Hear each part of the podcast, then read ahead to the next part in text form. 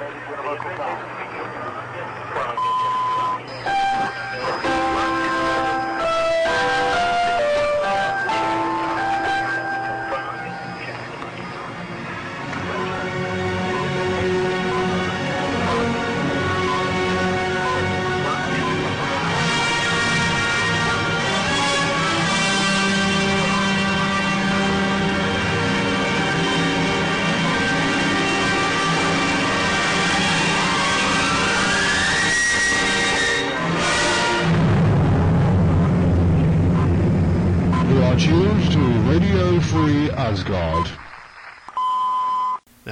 one that takes you back. Back 10 years, in fact. Welcome, everybody, to Radio Free Asgard. Indeed, this is episode number 400, the final episode of Radio Free Asgard.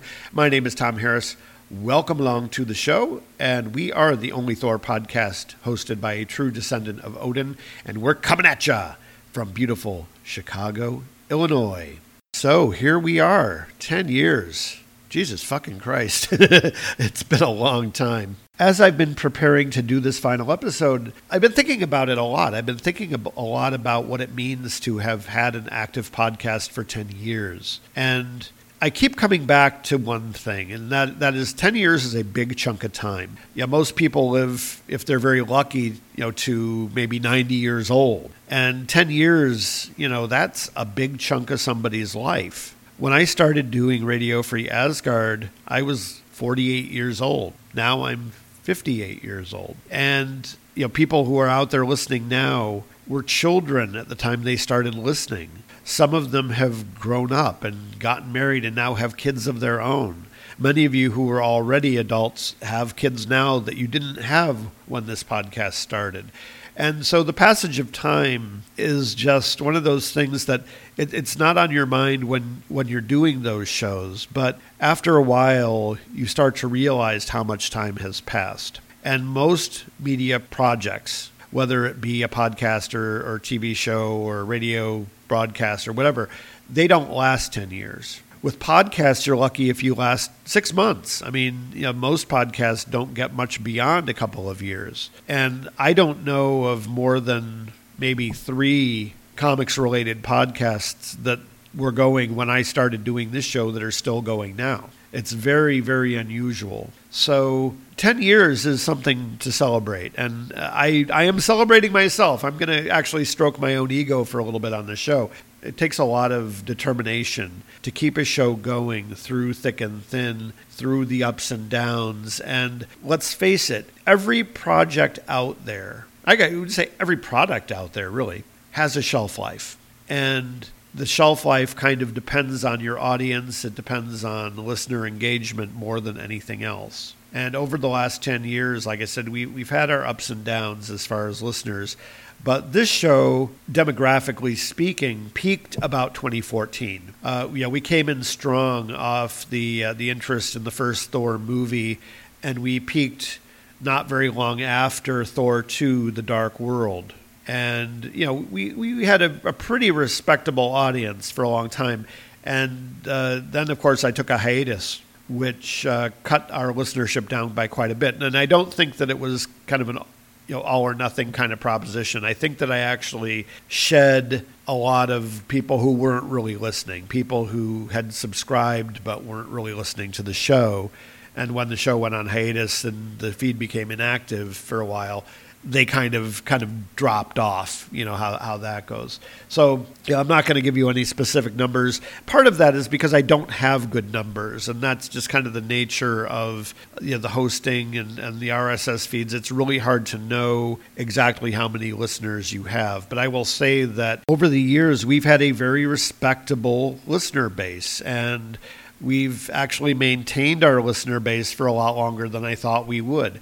We have to keep in mind that this is a niche podcast. You know, comics podcasts are a very small subset of the podcasting scene in general, and we're a very focused comics podcast, which means that this show really is going to appeal mainly to people who are Thor fans, and to a lesser extent, those people who are fans of mythology. So, for what we are, our numbers have been really respectable over the years, and I have nobody to thank for that except for you. Certainly this has been despite me rather than because of me. I'm really bad at self promotion. I'm really bad at networking. Part of that is because I'm lazy, but also part of it is because I, I kind of detest going out there and plugging myself on other podcasts. I've done it, but when I go on other people's podcasts, I've always had much more interest in going on there for the conversation. That's the part that I've really enjoyed. The self promotion has just always just been kind of a bonus.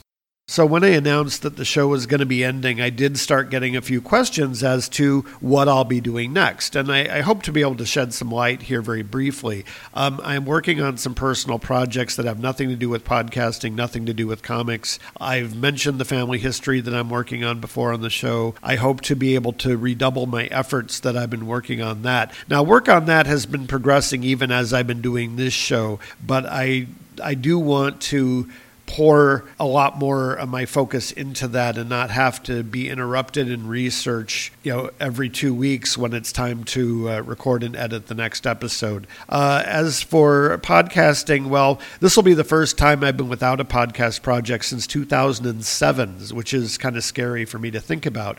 However, I do have plans to appear on other podcasts and including one appearance that is somewhat Thor related that they'll be coming in the not too distant future.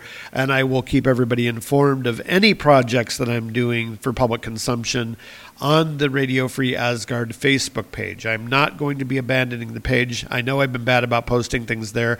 However, uh, any announcements for podcast appearances, that sort of thing, will be appearing there. And of course, any podcasts that, that are relevant that, that I am on will also be posted on the Radio Free Asgard feed. So if you're subscribed to this podcast, you don't need to worry about missing something because I will try my very best to get that on the Radio Free Asgard feed so you can hear it without actually making any additional effort. And if I can't, I will certainly be announcing that over on the Radio Free Asgard Facebook group. So, one of the fun things about doing a show for 10 years is you cover a lot of material. And we have covered a ton of material on the show. I mean, we've covered way more than 10 years worth of Thor. We've covered from Journey into Mystery 83 through the Mighty Thor 213. So that was 1962 through 1973. Uh, that's just basically the Lee Kirby run of what just came after. We also covered the entirety of the Simonson run and into the DeFalco Frenz run, which, which followed from issue 337 all the way through issue 408. We've covered the first 45 issues of Thor Volume 2, the first seven issues of Thor Volume 3. We covered all of Thor God of Thunder and the Unworthy Thor. We've also covered the first series of Girl Thor, which I think was about what, about 10 issues and the first, I believe, six issues of the uh, the following Girl Thor series, which at the time we recorded that was actually the current series running. We also covered a lot of material that was not published by Marvel, most notably Walt Simonson's Ragnarok series, the first three volumes of that and also material that was published by Marvel, like The Eighth Day, which kind of was a big crossover between a bunch of different titles. We covered the two Hercules minis and also the one shot for Marvel Premiere. We covered the Thor graphic novel, which was kind of not really connected very well to, to continuity. You know, they covered the Sif issues from Journey into Mystery, the Loki miniseries, uh, a bunch of, of Thor minis like Thor Son of Asgard and, and those. I, yeah, I know I'm forgetting stuff. Anyway, let's get off that topic because that's not something I really want to talk about. All right, so what I do want to talk about is a Thor story. So let's go ahead and move along to our review.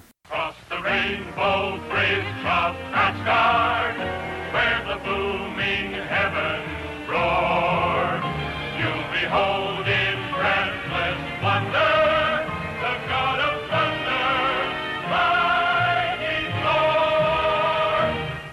What's this? A review in the very last episode? Yes, indeed, folks. Indeed, we have. So, for this final review, we actually have something kind of special. And that is what I believe to be the very first appearance of Thor in an American comic book. And this is Weird Comics number one. And this was published by Fox Publications Incorporated. Cover date was April 1940. It went on sale February of 1940. Retailed 10 cents. Cover art is by George Tuska, who, of course, went on to a long career in comics, including work at uh, both DC and Marvel. Shows a uh, mad scientist holding a test tube, and he's got a hypodermic needle in one hand, and there's a uh, slinkily clad woman kind of helplessly tied up next to him. And it looks like he's up to no good. And there's a guy coming through the door, and the guy's name is Brent because it says so in the cover blurb. And he is getting ready to uh, attack the doctor. But beware, because behind him there's a big green and yellow gorilla looking thing and it looks like it's gonna swing down and stomp on Brent. Uh, that's at least what I get from the cover. But anyway, so we have this uh, beautiful cover. Uh, we'll say that uh, loosely, uh, but it is a memorable cover, and it's actually. Actually, I would say it's better than a lot of covers from the 1940s. Uh, the copy on the cover says, Brent's gun blazed away and stopped the evil fiend. Yeah, and uh, we have another cover board that says, in every issue, the Birdman, Thor, Voodoo Man, and Typhon, Submarine Adventures. And uh, we open up to the splash page, and we have uh, the story is called uh, Thor, God of Thunder by Wright Lincoln which of course is a pseudonym, the actual uh, penciler of the story, who was probably also the writer. I don't really know, but the, his name was Pierce Rice, was the artist of this story. Now, this uh, Weird Comics, of course, was a anthology book, as were a lot of comics in those days. We're only going to cover the Thor story, but we'll we'll have a look at the other ones and talk very briefly about what they're like. But anyway, we have the splash page of the Thor story shows Thor, and Thor is portrayed as mostly naked, uh, very pale skinned guy with blonde hair, kind of longish. He's got blue swim trunks and a blue cape and a blue, weird sort of cloth hat helmet kind of thing. The artwork is very crude, uh, which we'll we'll kind of talk about as we go. And Thor is uh, is flying in the air over what looks like a ship and blasting down some sort of a uh, red ray at it, and it looks like the red ray is breaking this battleship, which is what it appears to be, uh, completely in half. And as far as I can tell, this image has nothing to do with what happens in the story. But uh, a little blurb here says Grant Farrell, an ordinary mortal, is suddenly invested with the supernatural powers of the ancient god Thor, son of Odin, supreme ruler of Valhalla. And we cut to Asgard, and we have the real Thor and the real Thor is dressed much like the Thor on the splash page, except all of his clothes are red. So he's got the red helmet, red cape, uh, red swim trunks, and red boots, and otherwise he is naked. So uh, it says here Thor, god of thunder, looks down upon the world from his lofty castle in Valhalla. He finds that there is need on earth for his mighty powers. He hurls his magic hammer at a streak of lightning, and he does that. His hammer looks kind of like an egg attached to a stick, so it's a more oblong, spherate uh, kind of hammer as opposed to the kind of squarish hammer of the Marvel comics. And and the hammer breaks the lightning bolt in half, which is something that I don't think you can actually do with lightning, but it's very silly. And the hammer returns to uh, Thor's hand, and apparently he's just destroyed the lightning bolt just for the hell of it because uh, nothing else happens. And there's a goddess here with him who I'm just going to go out on a limb and say is Sif. I don't think it actually says. But anyway, uh, the hammer comes back to him and he uh, says, My power is as strong as ever.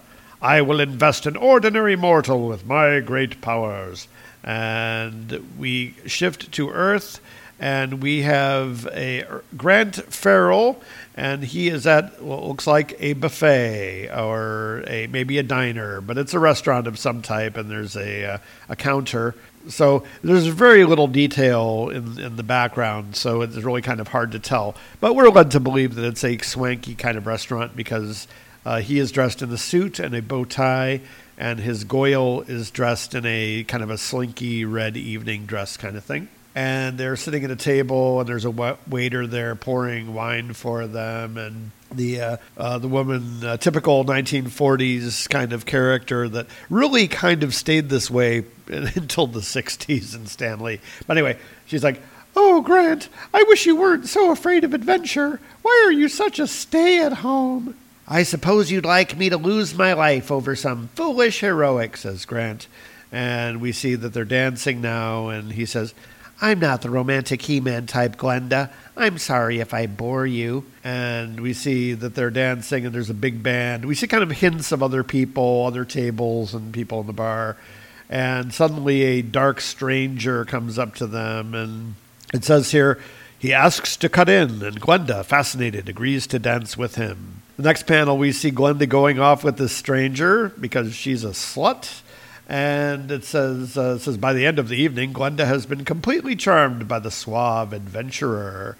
So that's all we know is that he looks like uh, he looks like Clark Gable, and he is an adventurer of some type. And they leave together, and leaving Grant there, uh, yeah, all alone. And it says Grant sadly saunters home in the moonlight, and we see him walking past a vacant lot with a for sale sign on it and some very uh, poorly drawn buildings. And we see him sitting in his uh, dismal apartment. It has nothing in it except for a bed and a hat on the floor and some sort of vase. Anyway, uh, he's, so he's sitting there and it says, completely dejected, Grant contemplates ending his life. And he actually has a gun in his hand like he's going to commit suicide. So that's not good. Suddenly, out of nowhere, a crashing peal of thunder and lightning bolts come down and a big blue cloud and Thor comes down and appears before Grant. Grant kind of falls back and it's not really clear if Thor has burst through the wall or just kind of appears. Uh, but I, I, think he just kind of appears because I, I, don't see that he's destroyed the wall. But anyway, uh, Thor is standing in front of him and he says, My son, I have work for you to do. You will have undreamed of powers. And he picks him up and he is carrying him to his castle in the sky. So, soaring through the clouds, Thor mounts with Grant to his home in Valhalla. That's an unfortunate choice of words. He mounts with Grant. Oh my.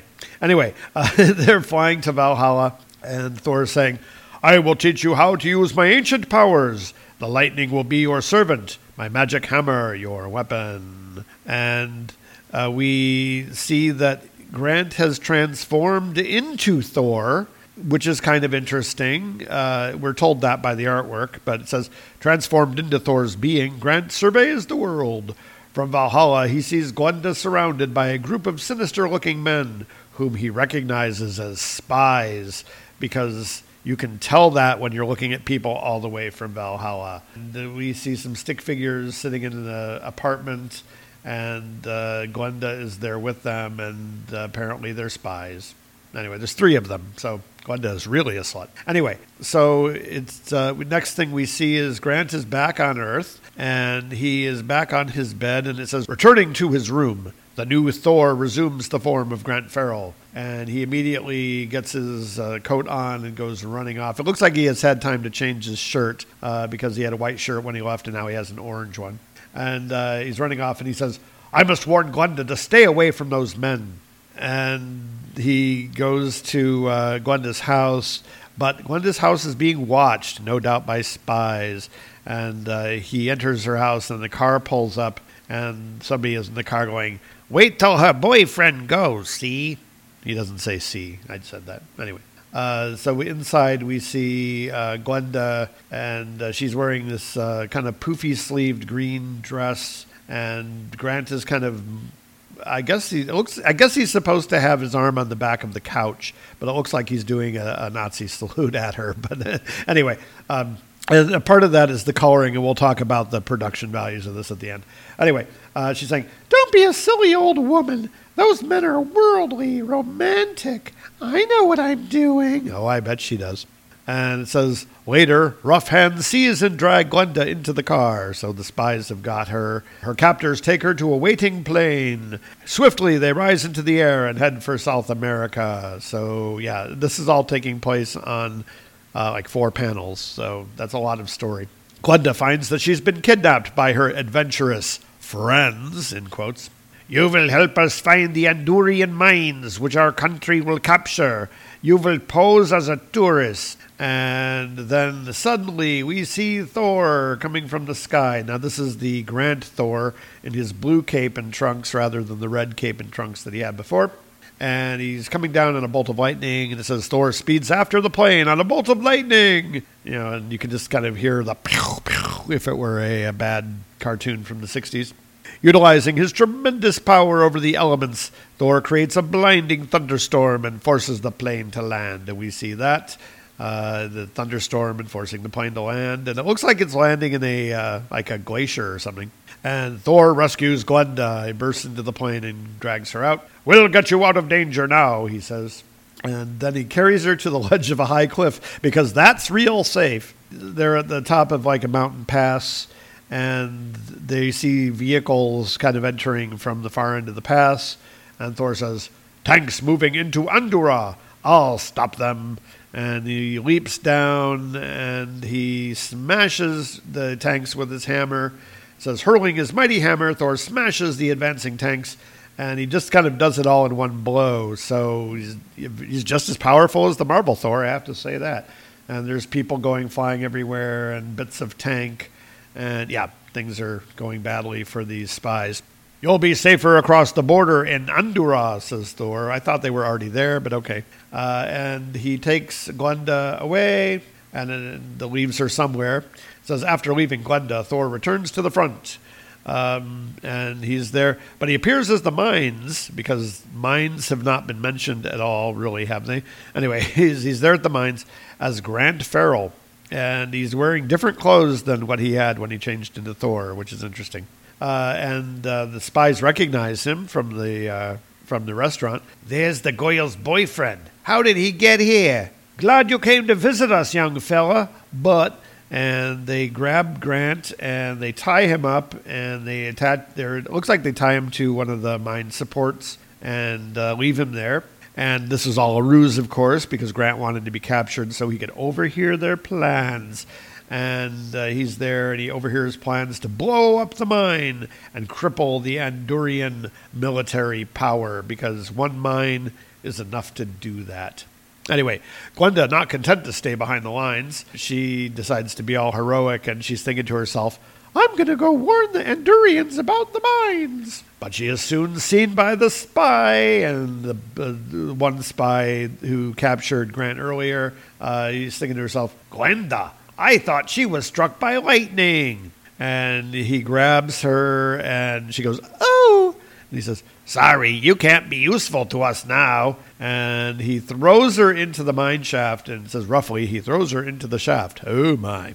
And we see her lying in the cave and uh, she is in, kind of wandering around in the cave with no torches or light or anything, but somehow it's all very brightly lit in there. Anyway, uh, she finds Grant and she recognizes him.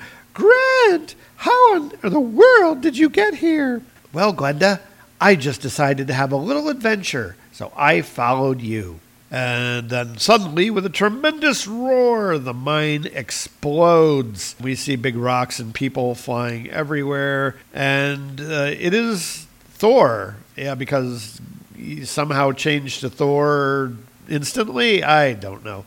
Anyway, we see him riding on a thunderbolt and he uh, is catching the uh, spies as they fall from the sky, preventing them from going splat because he's a hero, and that's what heroes do. Anyway, it says Grant, rising in the form of Thor, swiftly catches the falling men. And one of them says, Someone is screaming in the shaft that has been blocked. Glenda, says Thor. And he hurls his hammer at the huge stone that has crashed before the shaft because that couldn't possibly break and, and hurt people inside the cave, right?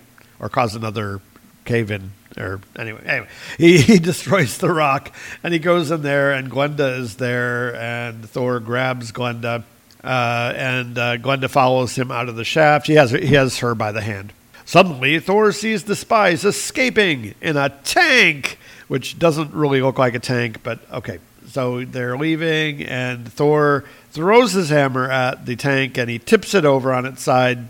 Once more, the magic hammer strikes, and he's fighting the men who came out of the tank when it got tipped over. And he says, Swiftly, Thor streaks across the border carrying the helpless spies. And there's there's like explosions going off all around them. And so suddenly they are hit and shattered by their own anti aircraft guns. Okay, that's interesting. Uh, now, I'm not sure where these anti aircraft guns are coming from. Are they coming from the tank that got knocked over?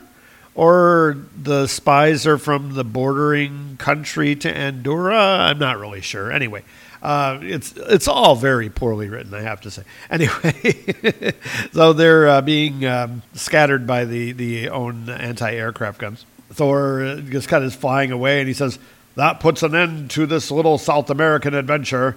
Now I shall take Glenda back to her home."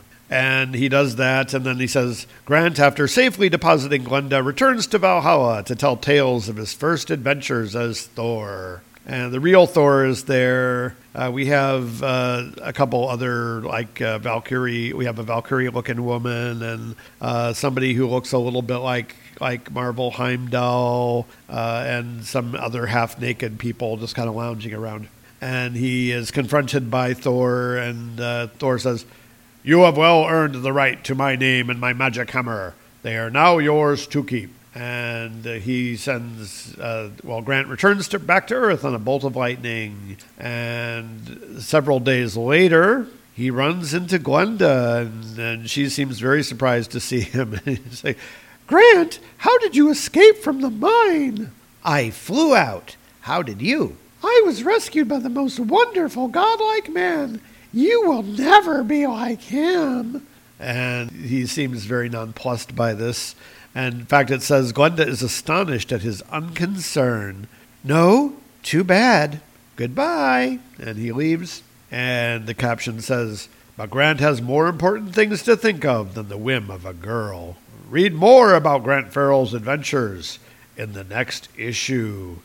And that is, as far as I can tell, the very first appearance of Thor in any comic ever. And I could be wrong about that, but it certainly seems that that is the case. All right, so what do I think about this? Um, you have to keep in mind, of course, the comics in 1940 were in their infancy. Things are not judged by as high a standard as we have today. That being said, the story is still very poor. It's obviously very poorly written. It is not very well plotted, and it's not very clear from panel to panel exactly what's going on, so they have to tell you what's happening. The writing is not so much comic writing in the sense of what you'd think that, that Stan Lee or or Roy Thomas or Dan Jurgens or somebody like that would do. It's more like what the artist would write in the margins for a scripter in the Marvel method to go back and tell. So it is so, so basic. And the artwork itself is very crude and rudimentary. Artist doesn't really seem to have a very good grasp of anatomy and physiology, but also in drawing things, he's absolutely terrible. Drawing buildings are awful. Cars don't look like cars. Tanks don't look like tanks. In fact, I don't think he'd ever even seen a picture of a mine or an old mine movie because certainly the inside of that mine didn't look like anything that a, a real mine would look like. There's not a lot of times when I would say I could do better than a, a published comic artist. I honestly think I could do better than this. I, I, think that I would have drawn this story better than these people, and I wouldn't be born for another 22 years. Um, yeah, it's it's very very poor indeed. What really kind of gets me is that this is the leading story of the issue. This is the first thing that we see, and there are other stories in this issue where the artwork and storytelling is much much better. So it is very odd that they would chose to to uh, highlight the Thor story when it is not really very good. Let's just kind of really briefly look at the other stories. There aren't that many other stories in there. We have a story called The Sorceress of Zoom, which is a um, kind of a genie kind of story. And the sorceress is, is a hero who is, she's kind of a superhero. And there's a, an evil villain who is kind of charming a human to to love love her and you know, make her lose her powers and then there's these sort of demon creatures we have uh, the adventures of solar plexus interplanetary messenger which is kind of a gag strip another kind of very poorly drawn three page story Uh, there's very goofy looking planetoid alien sorts of things. We have an adventure series called Blast Bennett by Spencer Allen. And they are wearing these weird, sort of seashell looking things on their head. Uh, Blast Bennett is your typical hero type, and he's got a goofy sidekick, a kind of like Doiby Dickles or somebody like that. Um, I think he's supposed to be a teen sidekick. I'm not really sure, but uh, they they have they're having these very strange sort of uh, Flash Gordon-y adventures where planets seem to have their own their own brain and yeah anyway um, yeah the goofy sidekick is not doing him any favors here but it's a very silly story involving space pirates and uh, a alien creature that looks a little bit like the devil uh, we then have Doctor Mortal by Godfrey Clark. Uh, is a story of a an old man who uh, is uh, is very evil and is trying to uh, get some monster to marry his niece. I'm really not sure what's going on here. Then we then we have the Voodoo Man by Alan Spector, and this uh, takes place in Haiti. And we have a typical white savior kind of character. Uh, think of every Tarzan movie you've ever seen, and the white adventurers with their pith helmets and their jodhpurs, and uh, there's a conspiracy afoot to turn this uh, pretty girl into a zombie. And yeah, the, they it is not a um, well. It was let's just say the less I say about this story, the better. It, it's a bit of a piece of racist shit. Um, we have The Invisible Planet, which is our obligatory text story for this issue, which, as you may remember, they had to do a text story in every issue because they had to keep the uh, mailing rates for a magazine, and that was the only way they could. And then we have a, a strip called The Birdman by Arnold Mazos. And now this is a blatant ripoff of the uh, Black Condor. It, it's uh, it really does, uh, or I maybe Black Condor was a ripoff of him. I'm not really sure. Very much like Black Condor, and his whole shtick is the is he's a descendant of an ancient Indian god. Uh, so he's no, he and I have a little something in common, except uh, for the Indian part. Anyway, uh, they don't say whether India Indian or Native American. Uh, I'm not really sure which. He kind of looks more, yeah, it's in the Andes, I guess. So I guess he would be like an Amazonian Indian type. And then, of course, we have Typhon, uh, which is submarine adventures with weird, unnatural monsters. The uh, the one thing I really like about this story is that well, the art's not horrible. I mean, it's, it's for the golden age. It's not too bad. Um, but I will say that they, there's a submarine in here that looks pretty cool. It does actually remind me a lot of the Seaview from Voyage to the Bottom of the Sea. And of course, this was like 20 years before Voyage to the Bottom of the Sea. So I'm wondering if that show may have taken um, some inspiration from this submarine design. Uh, there are some very, very phallic-looking sea monsters in this. That they, they are they are basically giant sea penises. Um, yeah, there's very little else I can say. Um, there's a couple of house ads, which uh, I, am kind of surprised that there aren't more ads in the comic than this. Uh, there's a house ad for their other titles Mystery Men Comics, Wonder World Comics, Fantastic Comics, Science Comics. Uh, we have a Johnson Smith and Company ad, which, of course, now they're the uh, the people behind you know X-ray specs and all that kind, uh, selling things like a Mountie police uniform. That's that's kind of interesting. I wonder if that was actual uh, Canadian uh, mounted police surplus. Um, jiu-jitsu ad. Uh, test your voice, make records of singing, etc. Have fun recording and playing your own something. It's very, very hard to read. Sorry, the image quality of this is very poor. Uh, we can get a microphone for 25 cents, a, a deluxe microphone for 30 cents. Uh, we have a blank cartridge pistol for 50 cents. Uh, throw your voice, uh, live chameleon, watch it change colors. A marriage license, 10 cents. Uh, you got foreign license plates. That's kind of interesting. I bet the, some of those foreign license plates from 1940 might be worth something now. Plastic stamp outfit. I'm not sure what that means, but uh, yeah. Uh, speedy steamboat. You know, some sort of a yeah s- steam powered toy. Uh, school or desk adding machine for $1.89. Uh, learn how to dance. You could buy a hula skirt for 30 cents. Uh, pistol cigarette case for 25 cents. That'll that'll get you everywhere these days. Actually, I think I think my very favorite ad is at the very beginning of the issue and the inside front cover. We have an ad for the comic scope. Now it says here practically a gift. Um, it's so cheap that it's practically a gift. It says not a toy, but a real projector operates on AC or DC current. And uh, I love the, the image they have here is they have this guy carrying what looks like a box. Um, and these are meant to be children, uh, but they're wearing like raggedy clothes. I guess I guess that would make sense because you know it's the depression and all that.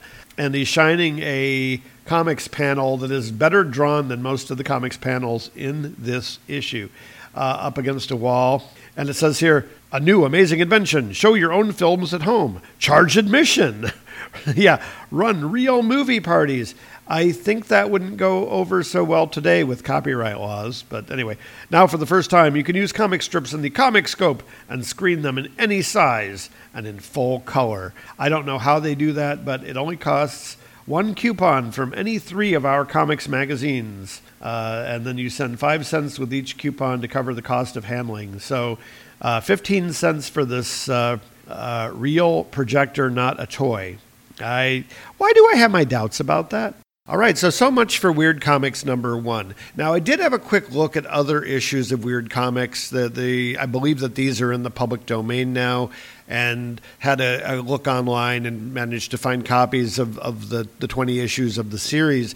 Now, it appears that Thor last appeared around issue number eight, and they changed his look somewhat during the course of basically they just made him a guy wearing uh, swim trunks and boots uh, so that he was wearing even less clothes at the end. Um, some of the characters from the first issue who were not Thor, like the Sorceress of Zoom, continued all the way through the series. Though as the war went on, they seemed to lean quite heavily into the superhero genre, and there was uh, characters such as the Dart and the eagle who took precedence and they kind of took Thor's place. Maybe they thought that Thor was too German during the war. I really don't know. Anyway, uh, it's interesting to see that you know as time went on, the quality of these strips became better overall. The artwork became better.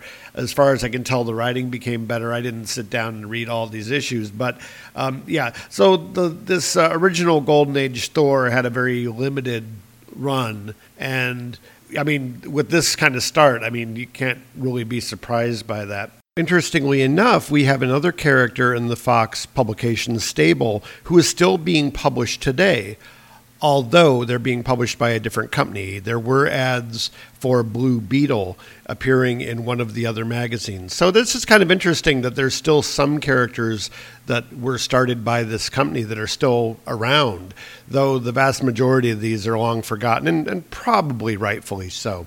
Now, speaking of things that shouldn't be forgotten, there's a few people I'd like to thank for their support and their friendship over the last few years.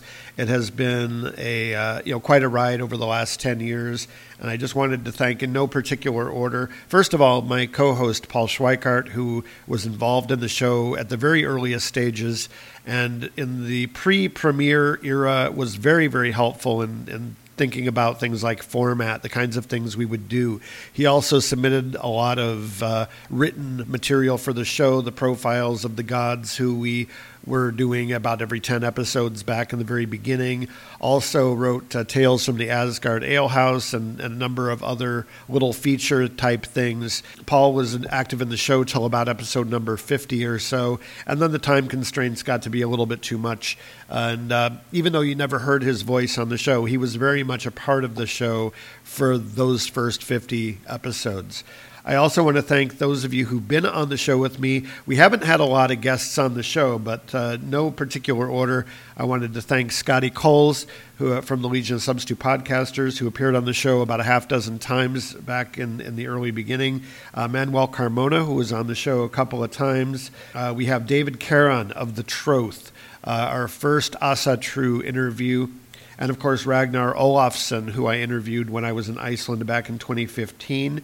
Scott Kolins, who very graciously appeared on the show in our C2E2 episode. Other comics creators who I spoke with who didn't appear on the show, of course, uh, Walt Simonson, who said some very kind things, and uh, Dan Jurgens, who I had hoped to get on the show, but things just ultimately didn't work out as far as scheduling and that sort of thing. I also want to thank people who've helped me promote the show, the guys over at Fantasticast who played my trailer a whole bunch of times to uh, Gene Hendricks, who also plugged the show. And of course, I also appeared on Gene Hendricks' podcast, The Hammer Strikes. Also, the guys over at Back to the Bins, Paul and Bill and Scott and that gang uh, for the, the uh, couple of appearances I made over there. And uh, I hope to uh, appear on their show again in the not too distant future. Thanks also to Paul French and Darren Noel and gang over at Legion of Substitute Podcasters. They didn't have a lot to do with the content of this show, but they've been friends of the podcast for a long time.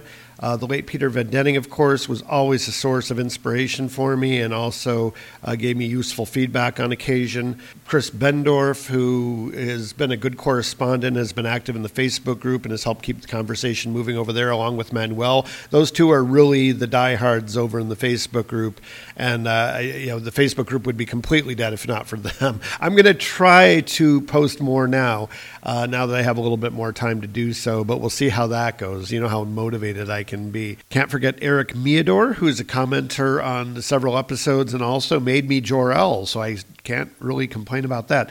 And also to Mats Wendt, who composed Eden, the Invincible Sword of the Elfsmith, which is the background music that I used for most of our mythology episodes. Uh, Mark from Stratford, who was listening from the very beginning almost, and uh, yeah, has was one of those people who just makes you realize how much time has passed. To you know, started listening as a teenager and is now in his, uh, I think, his, his uh, late twenties now, and is like a, like a real grown up and has a job and stuff. So that, that's pretty cool. Also, uh, to my good friends uh, Ross Patselt and Lee Mills, uh, I worked with them over at United Kingdom Radio.